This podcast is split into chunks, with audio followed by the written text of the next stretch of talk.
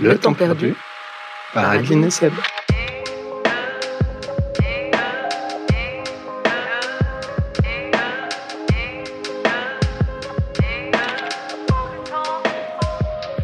Pour cet épisode, on s'est rendu chez Marie, dans une grande coloc, Saint-Gilloise cette fois-ci.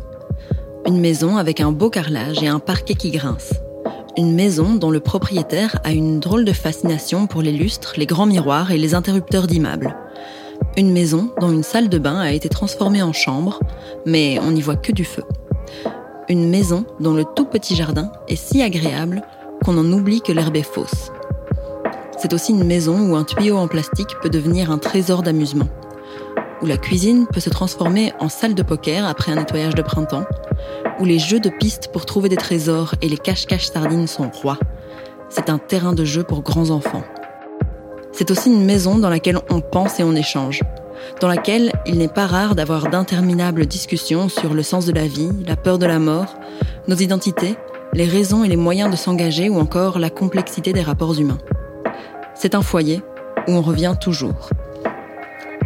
Il y aurait encore bien des choses à dire sur cette maison, et si j'en fais un si bel éloge, c'est parce que chez Marie, ça a été chez moi. C'est un lieu, mais c'est surtout des gens qui m'ont vu et fait grandir pendant quatre belles années. Marie, c'est une intellectuelle artiste ou une artiste intellectuelle, en fonction des périodes. Mais ça ne sera jamais une mathématicienne. Une vraie YOLO qui, sous ses airs calmes et réservés, saura toujours placer une petite remarque pour vous faire rire. Une folle de plantes, indécise, sauf quand il s'agit d'adopter un nouveau végétal. Et une icône féministe pour quiconque en parle avec elle ou jette un œil à sa bibliothèque. Avec elle, on a parlé de la loi du moindre effort, de prophétie autoréalisatrice, de la problématique du choix, de trouver son truc, d'apaisement, de faire les choses par plaisir et pas par contrainte, de concilier une vision politique de collectivité et un absolu individualiste, et du droit à la paresse. Cette intro est un poil plus longue que d'habitude parce que c'est une déclaration d'amour aux relations d'amitié, celles qui font grandir et qui font rire. Et même si cet enregistrement a été fait un matin et que le matin, c'est pas trop notre truc, grandir et rire, c'est ce qu'on a fait avec cette discussion. Chers auditeurs, on espère que ce sera le cas pour vous aussi.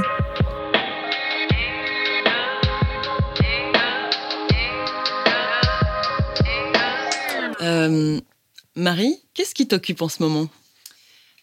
Ce qui m'occupe en ce moment, euh, c'est d'une part de, de, travailler dans une librairie depuis le mois de septembre et d'autre part d'écrire mon deuxième roman. Euh, Waouh Voilà, après le, le, premier qui est paru ici au mois de janvier. Et donc, euh, le, ce qui m'anime vraiment le plus pour l'instant, c'est ce projet au long cours d'écriture et donc la d'écriture du deuxième roman. Trop bien. Stylé.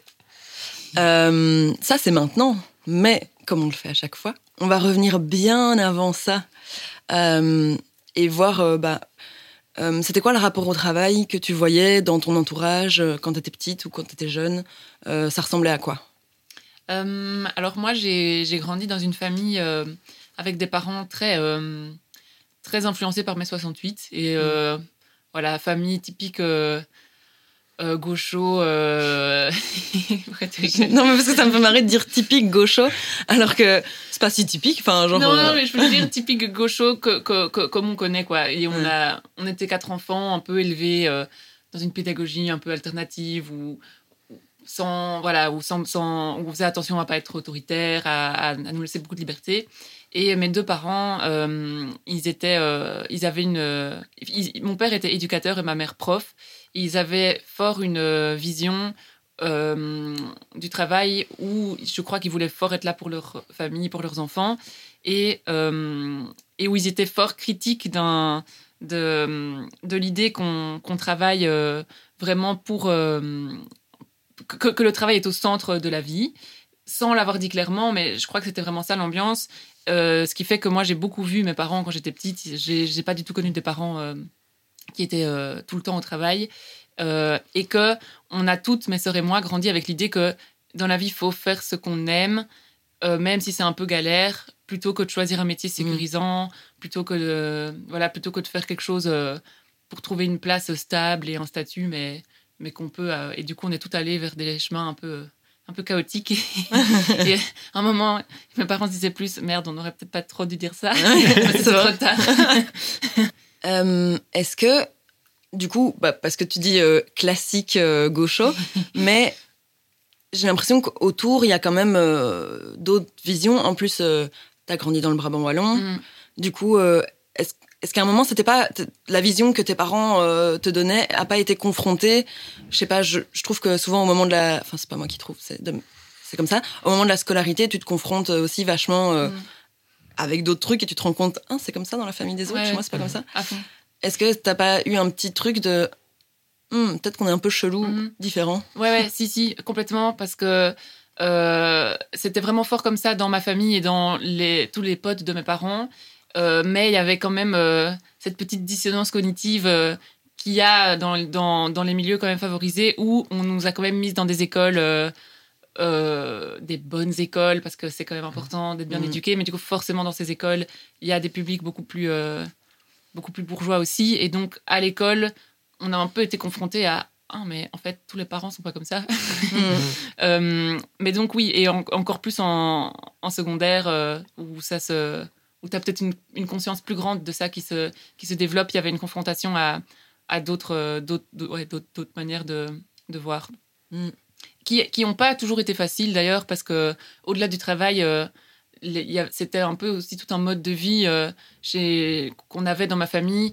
Euh, qui, qui, en fait me convenait très bien moi enfant et dans ma vie d'adulte aujourd'hui que, que, je suis très contente de mm. rétrospectivement de me dire que j'ai vécu mais qui confronté à d'autres élèves à l'école était parfois pas si facile à vivre quoi dans dans le fait de d'avoir d'avoir que des que des choses de seconde main, par exemple. Euh, même dans, dans, dans j'ai le souvenir euh, en primaire d'une balade à vélo euh, en fin d'année où moi j'avais un, espèce de vieux vélo. Enfin, qu'en fait aujourd'hui je trouve ça mhm. tout à fait normal d'avoir un d'avoir un vélo comme ça qu'on a récupéré, mais mais où les élèves avaient, avaient rigolé parce qu'ils avaient un, un, vélo et un casque un peu de dernier cri. Et... du coup, chez moi, on m'apprenait que c'était chouette et, et, je trouvais ça chouette. Et puis à l'école, j'étais un peu gênée. Ouais. Donc, ouais. et du coup, la scolarité en tant que telle, euh, comment ça se passe? Euh, Et alors la scolarité, elle s'est passée pour moi euh, au niveau des études même sans encombre. Et ouais, de manière... Bah, en fait, on est à l'école, il faut bien être à l'école, j'avance chaque année, mm. ça se passe bien. Et donc, je me pose pas la question de est-ce qu'on peut mener des projets un peu différents, parce que de toute façon, là, je dois aller à l'école. Et, et, j'ai pas eu de j'ai pas du tout eu de souci euh, dans, dans, la réalisation, dans la réalisation de mes études. Donc il n'y a, y a, jamais eu vraiment d'enjeu autour de ça. J'étais vraiment ado normal euh, calme avec les gens calmes euh, voilà qui, qui, qui, sont là parce que et qui font j'ai jamais beaucoup c'est quand même je crois ça a déterminé sans doute mon rapport au travail après c'est que il y a un peu depuis que je suis petite la, chez moi la loi du moindre effort ça c'est ah vrai. Et j'avais j'avais pas des difficultés scolaires, du coup ça, ça, se passait bien et les matières qui me plaisaient, ça se passait très bien, mais pour le reste, j'allais pas en faire plus que ce qu'on me demandait quoi. Ouais. Et du coup voilà, ça se passait, euh, on me laissait tranquille parce qu'il y avait pas de, de soucis, mais j'étais pas du tout une acharnée de. J'étais, j'ai jamais été une acharnée du travail, ça c'est sûr. je me reconnais bien là-dedans. euh, et tu te dis les matières, euh, les matières qui te plaisaient, c'était lesquelles? Bah du coup, c'est, vraiment euh, dès la primaire, j'ai été beaucoup plus à mon aise et, et épanouie dans les matières plus littéraires, et j'ai, j'ai quand même toujours eu un peu du, du mal en maths à l'école. Et il y avait vraiment ce truc très clair dans ma tête de si ça me fait chier de faire des maths, je vais pas me casser le cul. Mais c'est déjà quelque chose de te rendre compte qu'il y a des matières où tu as des facilités aussi et que ça te plaît. J'ai l'impression pour plein d'élèves, c'est même difficile d'arriver jusque-là. Quoi. Ouais, ah, je crois que j'ai quand même été fort. Euh, mes parents, tu vois, étaient, mhm. étaient hum, attentifs à ça et il y a un peu un, ce, mythe dans ma famille que dès les primaires, j'étais hyper euh, à l'aise avec la lecture et l'écriture, mhm. que, que j'étais super forte en français et j'ai jamais très bien. Euh, Enfin, je, crois que c'est vrai, mais j'ai jamais très bien perçu jusqu'à quel point il n'y avait pas un, quelque chose qui, a été, projeté quand même par mes parents. Et euh, ma mère elle-même, qui était très forte dans, dans la lecture et l'écriture, je crois qu'elle a, elle a vu ça chez moi et elle l'a peut-être un peu poussé aussi, mais pas de façon. Euh, comme on peut, elle me faisait pas faire des dictées, euh, mais, mais, elle a encouragé ça fort et du coup aujourd'hui je sais pas trop si on me disait ah oui Marie est très forte en français et je me disais oui c'est vrai je suis très forte en français et pas très forte en maths et c'était un peu un truc qui se disait mais tu sais c'est marrant parce que Ouais, il y a ce truc où, où, on se dit, normalement, si on. bah, je pense que c'est avec toi qu'on avait eu la discussion une fois où si on dit beaucoup que t'es maladroite, ouais, c'est ça, à un moment tu vas, tu vas finir par être maladroite. Mais du coup, par rapport aux matières aussi. Mais moi, mon papa, il m'a valorisé dans les maths et franchement, j'avais pas envie. Ah ouais. non, mais enfin, genre, j'étais contente d'être, d'avoir un esprit logique et de voilà, de réussir à faire des maths à mon niveau, quoi. Mais moi, j'avais trop envie d'être d'être une littéraire ou d'être. Euh, tu ah vois, donc là, euh, t'avais quand même le réflexe de, de te rendre compte que cette case ne t'allait pas, quoi. Ouais, où j'avais pas envie, quoi. Mmh, ouais, c'est marrant. Et enfin, si, enfin, en fait, j'étais contente euh, qu'on me valorise et qu'on me valorise là-dedans, mais, j'étais là, non, mais moi, j'ai envie de faire du théâtre et j'ai envie de, tu vois, d'être dans plutôt dans cette vibe. Artiste machin enfin tu sais mmh. la vie de bohème ouais, la vie de bohème et tout et j'étais là non mais pas les maths ouais, c'est marrant. Et moi, je, je sais pas s'il y a autant eu ça avec mes sœurs qu'avec moi, mais moi, depuis toujours, j'ai l'impression que tout le monde dit dans la famille, Marie, elle est, elle est très forte, parce que je savais, j'avais appris à lire un, peu plus tôt, enfin voilà, il y avait un truc, peut-être un éveil plus à ça, mais Marie, elle est très forte en français et pas en maths. Et moi, je répétais ça sans me poser de questions. Ouais, Ça. Ah bah oui, c'est vrai, moi, j'aime pas le calcul. Et je crois que je me suis jamais véritablement demandé profondément si, si mmh. j'aimais ça ou pas. Ouais. Et maintenant, clairement, euh, surtout en secondaire, j'étais là, bah non, je déteste les maths, mais. Ouais. Euh, oui, bah donc là, c'est les secondaires. Voilà, là, c'est les secondaires. Et après. Euh, Et alors après. Euh... Tu suis la voie classique de quand on a été dans cette école-là, après on, va à l'UNIF parce que c'est comme ça, quoi. Ouais, tout à fait. Et euh, du coup, ben. à ce moment-là, en, en, réto, j'étais en, en, option philo. Et ça correspondait vraiment à, à quelque chose qui, dont j'avais besoin à ce moment-là parce que j'étais déjà, euh, enfin, déjà, je suis plus une ado, mais j'étais une ado un peu tourmentée mm. sur, euh, mm. sur les, questions existentielles, version adolescente, euh, un peu fatigante, mais, ça m'animait quand même beaucoup. Et du coup, ça m'a vraiment fait du bien de découvrir la philo. Et ça a été assez clair que, assez vite que c'est ça que j'allais étudier. Même si, à ce moment-là, il y avait un peu, je jouais beaucoup de violon. Et il y avait un peu ce, ce rêve en arrière-fond de, de, faire le conservatoire en violon. Mais j'étais pas, euh, j'étais pas spécialement bonne là-dedans et voilà, je, je, savais bien au fond de moi que c'était un peu un rêve, euh, un rêve comme ça, un fantasme en arrière-fond, mais que fondamentalement j'allais, j'allais pas faire ça et donc j'ai commencé à faire la philo. Mm. Est-ce que tu t'es pris une petite pression à ce moment-là? Ouais. Euh, ben oui, en fait, il y avait un peu quand même ce truc de c'est la vraie vie qui commence et il y a une panoplie de choix maintenant autour de moi. Et là, j'ai pu découvrir que j'étais une personne pour qui les, les prises de décision importantes et les choix, c'était c'était fort angoissant. Donc c'est vrai que j'ai eu un peu un peu ça, mais comme c'était un choix tout relatif parce que c'était quand même clair que j'allais faire des études. Mm-hmm. Ben voilà, c'était juste choisir lesquelles. C'était clair que ça allait être dans des études littéraires et, et en fait j'adorais la philo donc c'était plus ou moins clair quand même que ce serait ça. Mhm. Donc voilà, l'enjeu était un peu moins grand que après mes études où là ça a été le, saut de la falaise dans la liberté complète et, et l'angoisse euh, qui va avec. Mais à ce moment-là, ça a été relatif quand même la, pression que j'ai ressentie. Ouais. Mais donc à ce moment-là, tu te projettes euh, dans un métier lié à la philo ou c'est vraiment par intérêt Mais ouais, non là à ce moment-là, j'ai aucune projection du tout sur un travail et euh, ma mère a fait la philo aussi, donc mhm j'avais en tête que ça se faisait. Tout le monde a dit, ben, le métier, tu verras bien. Euh, mhm. c'est Là, tu veux étudier ça, c'est passionnant, euh, fais-le. quoi. Mhm. Mm. Donc, euh, ouais. Cool. Et, et, ça se passe sans encombre Ça se passe sans encombre, ouais. Ça se passe sans encombre. Il y, a toujours un peu, en, durant toutes mes études, cette espèce de fantasme de, violon qui part pas.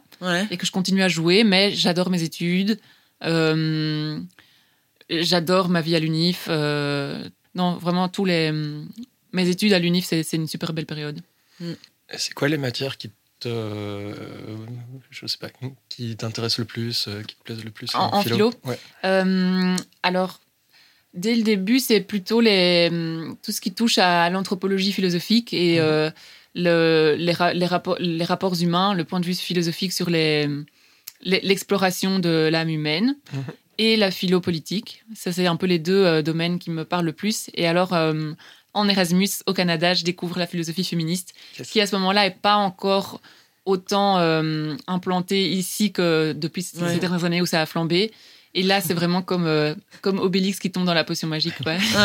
je suis là avec mes grands yeux écarquillés parce que déjà d'emblée, je me dis, ah, il y a un cours de philo féministe. Ça m'intéressait déjà, quoi. Je me dis, bon, je vais prendre ça, ça a l'air trop intéressant, mais j'y connais encore pas, pas tant de choses que ça.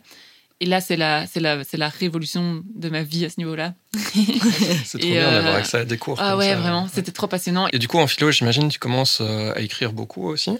Ah oui, alors. un petit truc qui se met en place là. écrire plus des romans, tu veux dire ou Bah, j'imagine qu'en tout cas, ils te demandent de produire pour les cours. Ouais. Et puis peut-être, je sais pas, ça ouvre des portes aussi vers d'autres types d'écriture. Ben, alors en fait, au niveau de, de, ce, ce point-là, justement, quand j'ai commencé à, étudier la philo, j'ai dû lire tellement de livres de philo que j'ai lu beaucoup moins de romans. Mhm. Mais en fait, j'ai pas réalisé tout de suite à quel point ça me manquait terriblement parce mhm. qu'à la base, c'était vraiment ça que, que j'adorais lire. Et alors, en termes d'écriture, c'était clair aussi que je faisais des études littéraires parce que depuis toujours, j'aimais écrire, mais c'était pas très clair ce que j'aimais écrire. Mhm. Et du coup, là, dans, euh, dans ces études de philo, ben, j'ai vraiment appris à écrire. Euh, des textes de philo et pas du tout. C'est hyper différent comme type d'écriture que de la fiction. et donc, c'est vraiment là-dedans que, que j'étais. Et j'aimais bien parce que j'adorais écrire, mais, mais donc ça n'a pas été clair tout de suite que, qu'en fait, ce que je voulais vraiment écrire, c'était des romans. Ça, c'est venu après les études. Et justement, après les études, euh, bon, super, euh, tu as fait cinq ans euh, à étudier des matières que, que tu aimes bien. tu as découvert le féminisme, tu as fait plein de choses qui t'ont beaucoup nourri. Néanmoins, euh, il est l'heure de trouver un boulot, ma cocotte. c'est ça.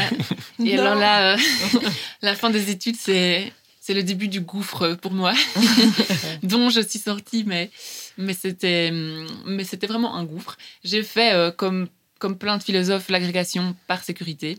Donc, pour pouvoir enseigner, pour pouvoir enseigner la, philo. En fait, c'est ça aussi le truc, c'est que c'est une agrégation en philo Sauf qu'il n'y a pas de cours de philo dans, dans les écoles en Belgique.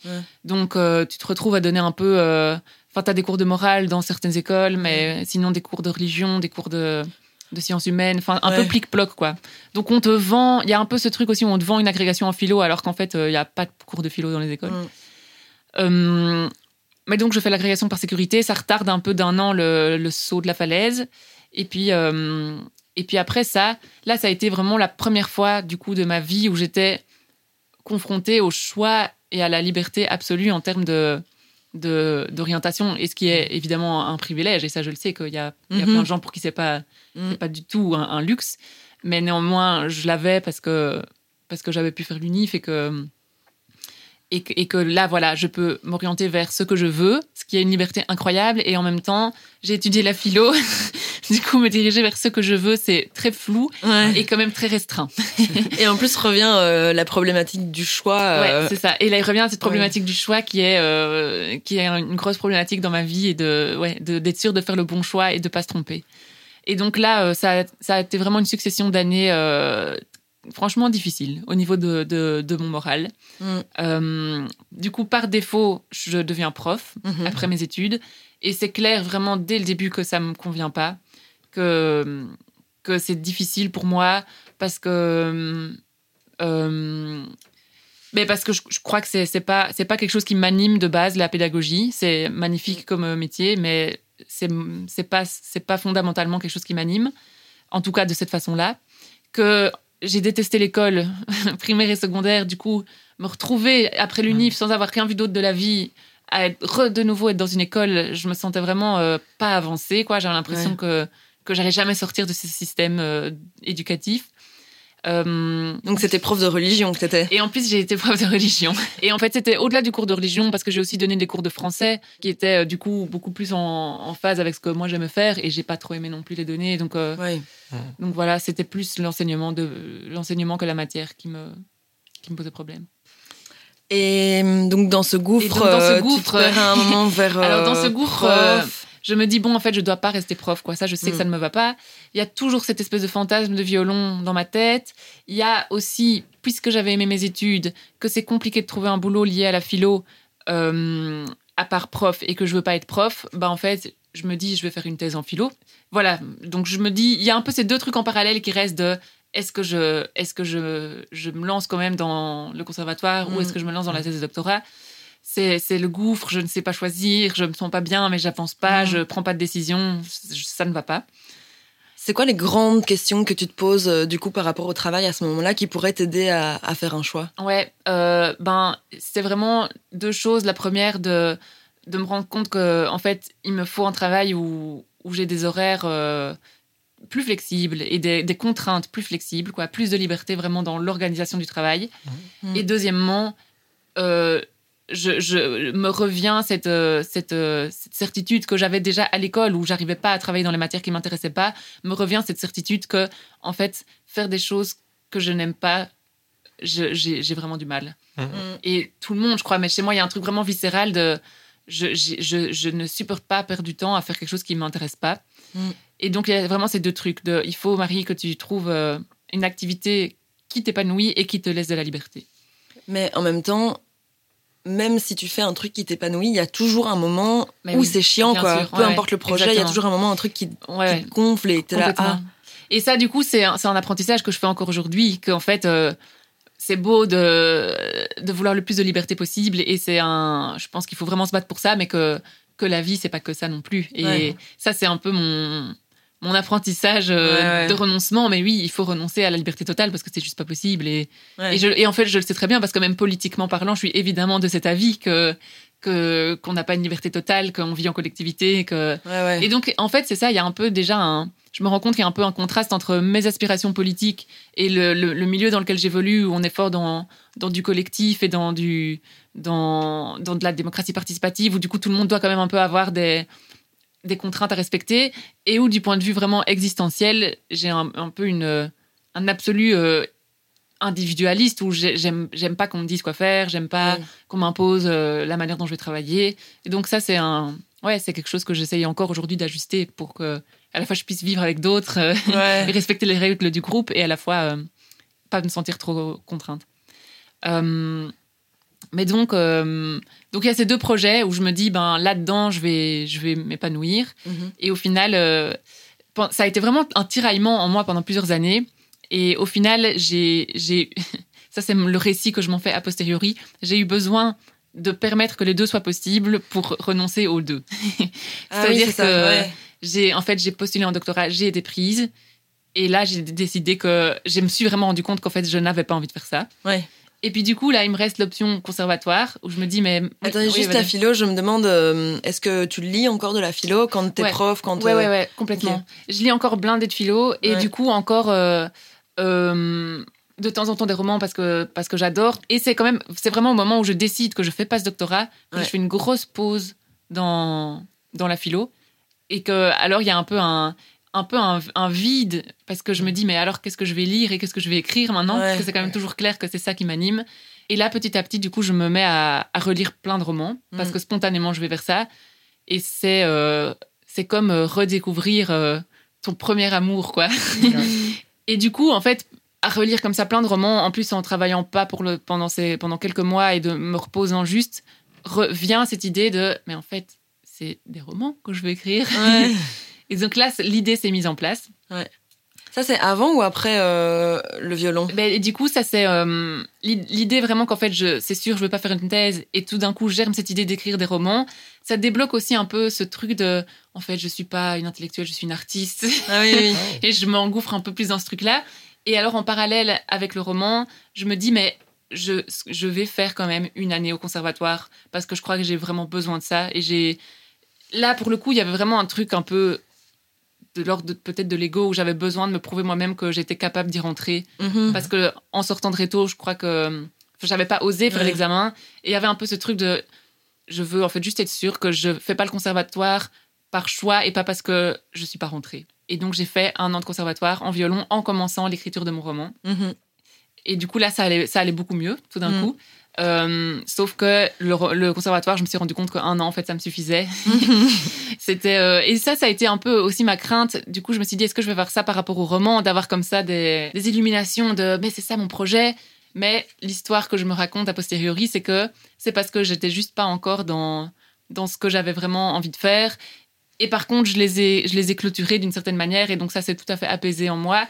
Alors que le roman, pour la première fois de ma vie, par rapport au fait d'être prof où ça n'allait pas, au conservatoire où je change d'avis, à la mm. thèse où je, change d'avis, ben le roman, l'écriture de roman, tout d'un coup, il y a quelque chose de complètement apaisé. À aucun moment, je, me remets en question là-dedans. Et aussi, pour la première fois de ma vie, je me rends compte que euh, j'aime bien me donner à fond, quoi. Et mm-hmm. que euh, et que je suis pas paresseuse là-dedans et que c'est vraiment le seul domaine où je vais être très exigeante avec moi-même, mais sans me sentir mal et sans non plus me mettre la pression et me et ouais et m'acharner quoi. Alors est-ce que tu crois que que chacun chacune on peut trouver notre truc comme ça Est-ce que tu crois que ça existe? Ah, euh, C'est une bonne question. Non, je pose la question parce que du coup, si tu peux trouver pour moi, ça va. ben, j'aime à me. Ben, il y a deux choses. D'abord, il y a quand même la, lecture politique, c'est que tout le monde peut pas se permettre de se poser cette question, quoi. Et ça, je mhm. sais que je je veux pas oublier que que même tout tout mon questionnement par rapport à mon rapport au travail, il est aussi issu quand même d'un certain privilège de classe. Mhm. En tout cas, en partie. Après, je pense que c'est pas, pas, que vrai et que ça a aussi quelque chose de politique de, de promouvoir un autre rapport au travail et de, mhm. et de, et de le faire. Mais donc, tout le monde n'a en tout cas pas les conditions matérielles pour se poser cette question. Et est-ce que tout le monde peut le trouver? En fait, malgré tout, je crois que oui. Dans un monde idéal, oui. Et qui peut se décliner différemment. Pour certains, ça va peut-être être plutôt un rapport au monde, de faire plusieurs activités de cette manière-là. Mhm. Euh, c'est pas chacun doit trouver un peu son, son, son, activité phare. Je crois que c'est différent pour chacun, mais, mais, je, mais, mais je crois que si les conditions sont réunies, ouais, c'est possible pour tout le monde de trouver euh, la manière d'organiser son temps qui est épanouissante. Hmm. Mais, et, de trouver un truc dans lequel, euh, dans lequel tu le fais pas à moitié ou dans lequel. Euh, euh, ben après, je pense que pour moi, c'est OK de faire les choses à moitié, en fait. C'est, c'est un peu. peut-être à contre-courant, mais pour moi, c'est pas, c'est pas indispensable de trouver un, une action, une, une, une, profession, en tout cas une activité qu'on fait à fond. Ouais, et un truc, du coup, euh, enfin, l'épanouissement doit pas forcément passer par quelque chose de rémunérateur, quoi. Ouais, en plus. Potentiellement, c'est quelque chose qui, dans notre société, genre euh, parler avec des gens. Tout à fait. Ouais, ouais, c'est ça. c'est ça. C'est ça. la notion, enfin, la définition du travail, en fait, euh, atteint quelque chose de beaucoup plus large si on le voit comme ça. Et travailler à avoir des relations saines avec sa famille, ses amis, ses voisins, et, être heureux de ça, bah, c'est un projet de vie magnifique, quoi. Mm. Moi, ce que je souhaite, c'est que les conditions matérielles soient réunies pour que les gens puissent faire les, activités qui les rendent heureux de la manière qui leur convient, c'est-à-dire à fond ou de temps en temps, quelles que soient ces activités. Mm. Est-ce que je peux proposer euh, un, pavé dans la mare Comment on dit ça euh, Lance ton pavé. Euh, est-ce que c'est si important que ça d'être heureux dans ce que tu fais? Waouh C'est la question pour la philosophe. Euh, ben alors, deux choses. D'abord, je pense que c'est important d'accepter que le négatif fait partie de l'existence et qu'on n'est pas heureux tout le temps, ça c'est sûr. Euh, et ça aussi, moi, ça a été euh, un, apprentissage, mais qui est encore en cours de route. Hein. Je ne mhm. suis pas une grande sage, mais, mais, mais oui, d'accepter qu'on n'est pas tout le temps heureux. Mais par contre, que on aspire quand même à, à une. En tout cas, à ce qui est. Si, Peut-être que heureux, c'est vraiment un grand mot, mais à ce qui est de la joie, de la sérénité, le plus possible, mhm. euh, ouais, de l'équilibre. Toi, tu penses pas? Mais c'est juste parce que je, me posais la question en écoutant, hein, quand tu conceptualises plus que ça peut être, euh, je sais pas, trouver une activité qui te plaît. Et je me dis peut-être, enfin, est-ce que finalement la question c'est pas tellement de trouver une activité qui te plaît, mais de trouver une manière de pas rester bloqué quoi. Et que tant que tu es en mouvement, tant que tu peux essayer des choses, que tu mm. t'as pas l'impression de tout le temps tourner en rond sur les mêmes problèmes, les mêmes mm. questions. Parce que finalement, même si t'es pas heureux à proprement parler, bah c'est peut-être pas quand même bien aussi euh, de euh, faire ça.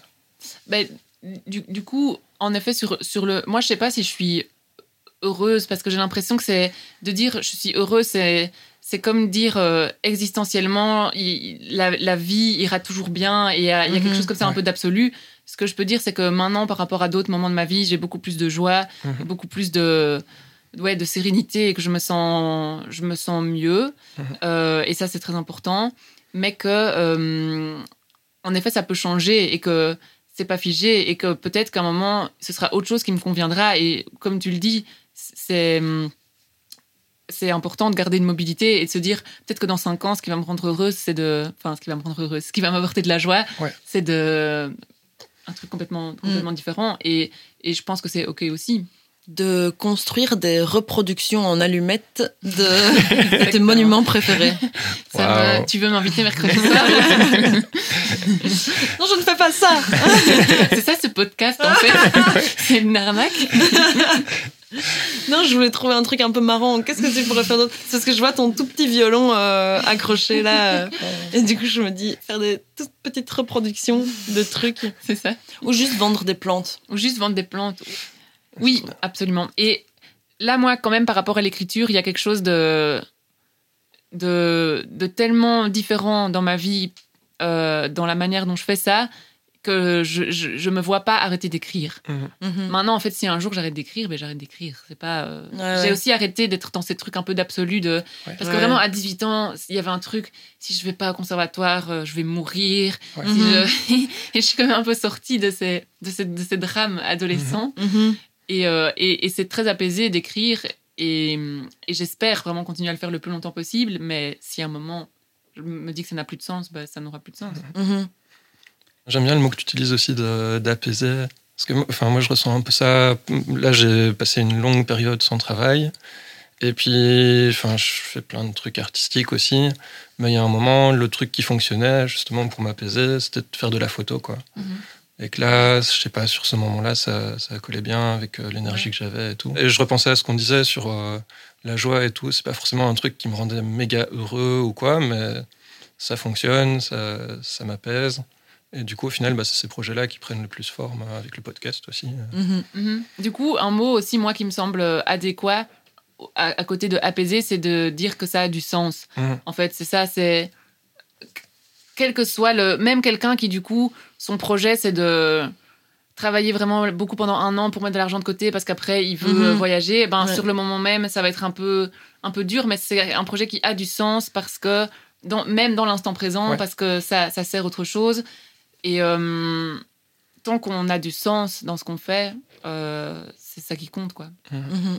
Et et- et- et- et il y a parfois des crises de sens et qui vont Ouais. avec quelque chose de négatif, mais on maintient le sens ou on le renouvelle euh, Mhm. pour avancer. Magnifique. Euh, pour retourner euh, au fil de ton de ta vie, euh, conservatoire, c'est bon, j'ai fait un an. En fait, Ouais. je peux le faire. ça. Donc ouais. ça bon, ça peut ça peut dégager Il y, finalement. il y a eu un peu de ça, puis il y a eu aussi un peu. euh, bon, c'était. C'était un milieu beaucoup plus, euh, justement, beaucoup plus compétitif. euh, Enfin, je savais que c'était compétitif, mais compétitif et difficile, qui m'a fait me rendre. Qui a, ça, c'est aussi important chez moi, qui a fini par transformer le plaisir de jouer du violon en contrainte, justement. Ah ouais, c'est ça. Et, euh, et ça, ça, oui, ça a clôturé vraiment quelque chose à ce niveau-là, mais c'est très sain. Le, le violon, j'ai j'ai vraiment l'image de d'un grand amour dans ma vie Ouais. qui a eu une rupture saine et où de temps en temps encore maintenant j'y pense en me disant ça me manque mais c'est mieux comme ça Ah oui. C'est vraiment ce, ce rapport là J'ai l'image où tu refermes la boîte comme ouais bah, c'est ça Mm. mais de manière euh, ouais saine dure parfois après je pourrais rejouer mais le violon c'était justement ce rapport très travail travail Mhm. avec beaucoup de plaisir parce que parce que forcément j'aimais jouer mais où maintenant il y a quelque chose aussi qui s'est lâché par rapport à ça et où j'ai un autre rapport à, à la musique et euh, et ouais comme à d'autres choses euh, en fait parce que je ne sais pas moi avoir un rapport aux choses où où c'est du travail acharné Ouais. c'est c'est je n'en je n'en vois pas l'in- l'intérêt quoi Je- Ouais. ouais, ouais, je comprends. C'est pas apaisant. non c'est pas apaisant et je me dis il y a un peu ce truc de la vie est trop courte pour me faire chier en fait Ouais, ouais. Mais il y a vraiment ce truc maintenant dans ma vie qui guide que je fais les choses pas par contrainte, mais parce qu'elles me font plaisir, quoi. Mhm. Le plus possible. Voilà. Et peut-être que je peut-être que je suis dans le déni et que je change la définition du, du- de la contrainte dans ma tête pour que ce soit possible. Ça, c'est vrai, mais Mhm. Ou la définition du plaisir. ou la définition du plaisir, ouais, c'est vrai. Peut-être aussi. Peut-être. Et du coup. Maintenant, comment j'envisage les choses? Parce que, soyons très clairs, mon roman, j'en vis pas et je, je, je sais pas si j'en vivrai un jour, et sans doute non, parce que c'est très peu le cas Mhm. statistiquement. Mais je continue à le faire, mais du coup, il va falloir quand même que je continue à gagner ma vie. Et là, en tant que libraire, j'ai trouvé un, un bel équilibre parce que j'aime beaucoup faire ça. Mais là, je suis à 4 5 e et je me rends compte que même ça, c'est trop. Là, ça fait un an que je suis dans cette librairie et ça a beau être très chouette. En fait, je me sens fatiguée et je sens que j'ai hâte de, de de nouveau avoir quelques mois Mm. où, où, où j'ai pas cette contrainte-là et où je peux, moi, écrire à mon rythme et aussi faire d'autres choses à mon rythme. Et en fait, c'est OK, quoi. Enfin, en Mm. tout cas, je me dis vraiment que c'est OK. Là, par exemple, j'ai une bourse, donc pendant quelques mois, je vais pouvoir ne pas, ne pas travailler comme libraire. Puis après, je retrouverai, Mhm. mais qui est quelque chose, qui est des allers-retours, quoi. Et cette bourse, c'est pour ton deuxième roman Ouais, c'est ça, c'est une bourse d'écriture pour le deuxième chouette. roman. Ouais, c'est cool. Parce que le premier, tu l'as écrit, c'était vraiment à côté de toutes Ouais. tes autres activités. Ouais, ouais, à sans côté de mes autres activités, sans savoir ce que ça allait être. Du coup, un peu quand j'avais le temps. Mhm. euh, Et puis, quand même, un, un- j'ai été en arrêt maladie pendant un an euh, après le décès de ma maman. Et là, j'ai, j'ai pas écrit tout de suite, mais j'ai sur la fin, avant de recommencer à travailler, je, Mhm. voilà, je, je, je réécrivais un peu quand même. Mhm. Euh, maintenant, euh, à cette période, donc j'avais, j'étais un peu en, en arrêt maladie pendant un an, mais après, j'étais plus sûre de garder ma mutuelle, donc Mhm. euh, de, fin, de pouvoir rester Mhm. sur, euh, sur, sur ce revenu-là. Et il fallait que je recommence à travailler. Et euh, il y a eu aussi, en fait, le rapport au travail, là, je le décris euh, en disant que c'est beaucoup plus épanouissant de le remettre en question et de pas trop travailler. Mais j'ai été à plusieurs moments dans ma vie quand même aussi très angoissée par le, Mhm. Par le fait de, de gagner de l'argent, quoi. Par, Mm. par le fait qu'en fait, je- je- j'en avais juste pas assez et que, hum, et que c'était, et que c'était angoissant. Et donc, c'est quelque chose qui navigue un peu entre les deux et il y a rien à faire. C'est aussi sécurisant de travailler pour ça. Et donc, euh, parfois, je me demande aussi si j'ai pas envie de, de même complètement euh, redéfinir mes besoins différemment euh, et m'arranger pour pas payer de loyer, je sais pas comment, mais Ouais. pour, pour, pour, pour sortir en fait de ce rapport où on est quand même obligé de travailler pour, euh, pour avoir de l'argent. Euh, maintenant, je sais que c'est aussi tout à fait un, un, un privilège de pouvoir se permettre de trouver des alternatives euh, de vie. Hum, donc voilà. J'ai aussi un questionnement sur euh, comment, comment lier ça à un, à un, un combat politique plus général, en fait, où Mhm. moi j'ai envie que tout le monde puisse être libéré de, de l'aliénation au travail, mais est-ce que c'est en, en s'extrayant individuellement et en construisant soi-même parce qu'on sait le faire un rapport différent à ça qu'on va y arriver Je sais pas. Moi non plus. Est-ce qu'on va y arriver? Voilà. Ah ouais. Oh non. Euh, donc, donc voilà, c'est un peu ce, ce- ce malaise que j'ai au niveau politique où parfois je, je me dis que ne pas travailler est un acte révolutionnaire Mhm. et où parfois je me dis que, que c'est un vrai privilège de classe de se le dire et que, Mm. Et que donc voilà, je suis un peu en- le cul entre deux chaises Ouais. dans cette réflexion politique. Là-dessus, moi, ça me fait écho aussi à des réflexions que j'ai pas mal, euh, enfin, par rapport aussi, notamment aux pratiques artistiques. Mm. Et je sais pas, un truc euh, que j'ai l'impression de beaucoup sentir plutôt ces, ces deux dernières années, quoi. C'est aussi d'être dans une démarche où tu as besoin aussi de prendre soin de toi. Enfin, Ouais. tu as raconté Ouais. ton parcours, c'est pas un parcours euh, si facile que ça. Enfin, même s'il y a, tu vois, le, je sais pas, on va dire une certaine forme de confort matériel, il y a d'autres choses dans la vie aussi qui Ouais. font que c'est Ouais. difficile d'exister. Et, et du coup, ça, enfin, ce truc de genre, rendre ça possible pour tout le monde, et ça me paraît hyper important aussi. Mais peut-être il y a des temps pour Ouais, ça. Et que peut-être maintenant, Bien je sais sûr. pas, en tout cas, moi, je ressens que c'est un temps aussi pour m'occuper de moi. Ouais, bien sûr. Après, bah voilà, je travaille à mi-temps euh, dans un truc qui est plus tourné vers l'extérieur et qui, voilà, c'est chouette pour l'instant. C'est le début, c'est le bordel. ça Ça fait un mois. Ouais, ça fait Ah, un mois que je retravaille. Merci. Euh, ouais, je suis content. C'est compliqué. mais je suis content. et, euh, et du coup, ouais, peut-être, euh, je sais pas, d'abord tu deviens célèbre et après euh, tu ouvres plein de petites maisons d'édition pour des, Mm. des auteurs pas connus. et tout. Ou Ouais. t'ouvres euh, une librairie, mais c'est tu y vas quand tu veux et bon les horaires, les gens ont qu'à s'adapter, Mm. euh, ils verront bien quand t'es là et quand t'es pas là. Donc c'est toi qui choisis quand tu vas. Ça, c'est. Est-ce que. Est-ce qu'on m'en voudrait pas un peu? Oh, mais Bah, J'en ai euh, connu un comme ça. Mais elle pourrait dire. ouais. Hum, Mais en tout cas, oui, je suis hyper d'accord avec toi que euh, moi, j'ai un peu des, des- des mauvaises consciences de militante, souvent, Mhm. en me disant je fais pas assez parce que je prends trop soin de moi. Mhm. Mais c'est vrai que c'est par période, quoi, et que et qu'on est et qu'en fait, pour bien militer, il faut être bien soi-même. Et ça, je m'en suis beaucoup ça. rendu compte aussi que que oui, qu'il faut pouvoir d'abord être soi-même un peu ancré et, Mhm. et apaisé avant de avant de pouvoir euh, militer à fond. Donc ouais. T'es d'autant plus efficace quand t'es C'est bien ça, ouais. et que Ouais, tout à fait. un peu mis D'autant plus efficace. Et puis au final, on milite pour que les gens aillent bien. Mhm. Donc euh, on a le droit aussi d'aller Ouais. bien. Et si on a la possibilité de faire en sorte qu'on aille bien un peu et pour après mieux militer, et en fait ça fait, Oui, oui. ça fait partie du truc. On milite pas juste Ouais. pour le plaisir de militer. Quoi. Il y a Et de nouveau, il y a un truc, euh, est-ce que t'es tout seul à- ou toute seule à militer? Ben non. Et en fait, euh, si on veut euh, porter des valeurs euh, de collectivité, et, bah alors on peut aussi s'appuyer dessus et se dire que, C'est ça. enfin, j'ai l'impression qu'on Oui. a déjà parlé, mais qu'il y a des moments où d'autres vont Bah être oui, plus en première ligne et puis et, et puis en fait, on fait des allers-retours et on est, on est ensemble, quoi. Et donc. C'est ça, ouais.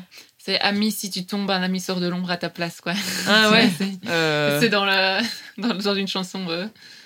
euh, oh. le chant des partisans. Ah oui, d'accord. Voilà. Je l'ai pas, je le connais. Je suis désolée, je suis Non, peut-être non, pas assez gauchiste. ouais, ouais c'est c'est semi-rêve. C'est plus euh, la génération, je pense. Ouais, ouais, ouais, c'est Ouais. pas, euh, c'est pas notre génération, Ouais. donc ça va. Ouais. tu pardonnes. Ouais. Alléluia. Euh, moi, j'avais aussi une, une question par rapport à un thème qu'on n'a Mhm. pas tout à fait abordé. Euh, parce que tu as raconté, donc tu as écrit un premier bouquin, c'était enfin, pas rémunéré au départ. Je sais pas si tu avais le plan d'essayer de l'amener à des maisons d'édition.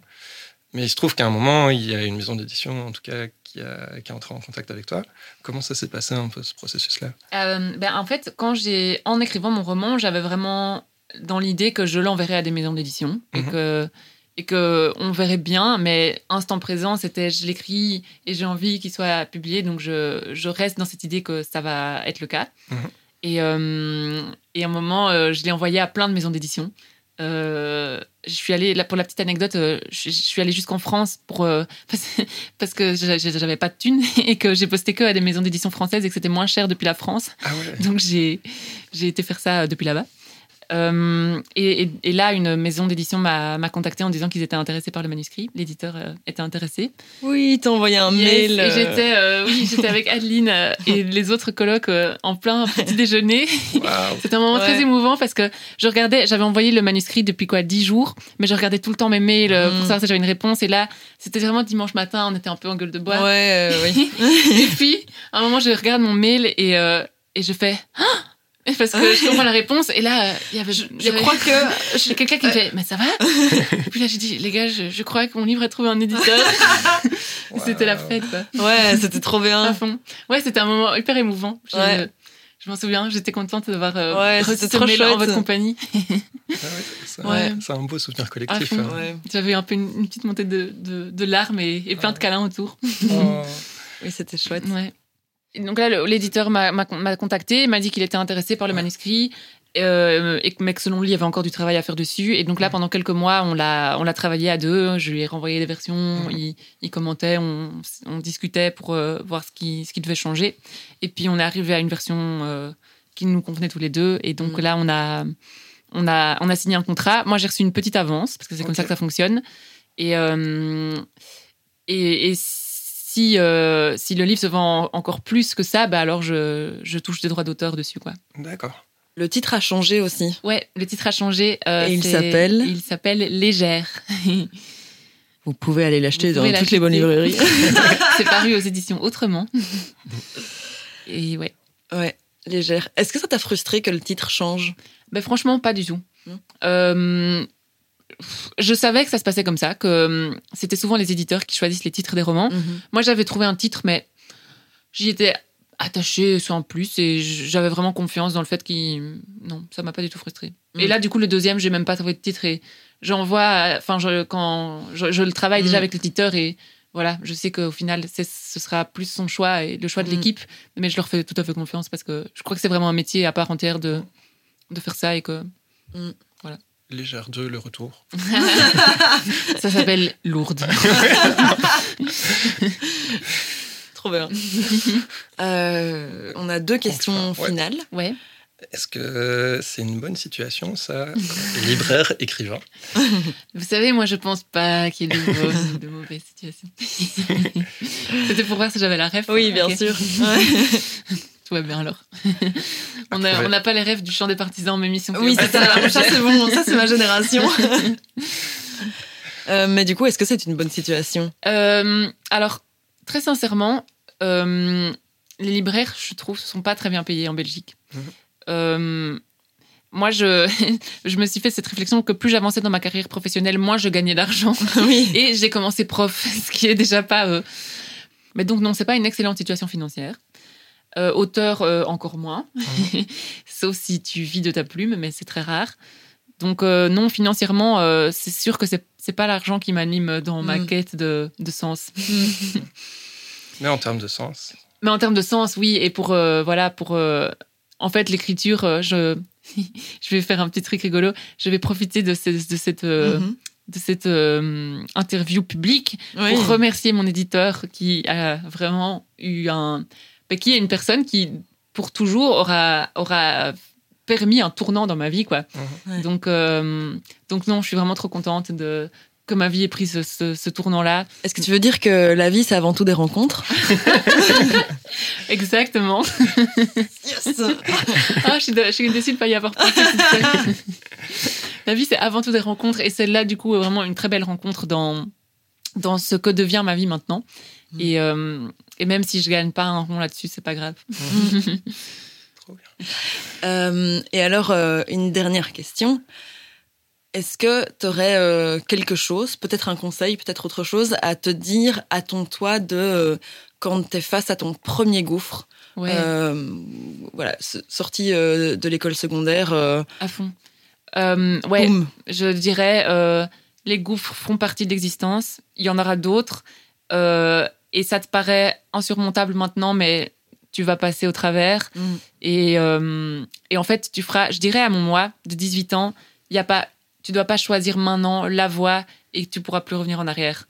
Et il y aura plein de voies, euh, plein de voies possibles. Tu vas bifurquer, tu vas te tromper, tu vas revenir en arrière.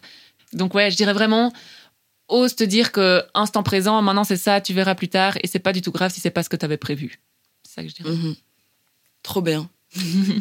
Merci Je dirais beaucoup. aussi, euh, ose assumer que la paresse n'est pas un vice. Ah. Oh. Ça, je crois que c'est quand même vraiment important. Ok. Et on parlait aussi tout à l'heure de trouver cette activité qui a du sens, mais oser assumer aussi que qu'en fait, ouais, la, la paresse n'est pas un vice, quoi. Mhm. Et que c'est c'est même beau. Et que c'est pas, c'est pas valorisé, mais que ça devrait l'être. Qu'est-ce que t'aimes faire? Ben moi, juste euh, être dans mon fauteuil et lire un livre, quoi. Enfin, Mhm. Profiter de l'existence. ouais, Ouais. c'est ça. Magnifique, très beau message. Merci, beaucoup. Merci, à vous. beaucoup. C'était trop chouette. Oui, c'était très gai. Yay.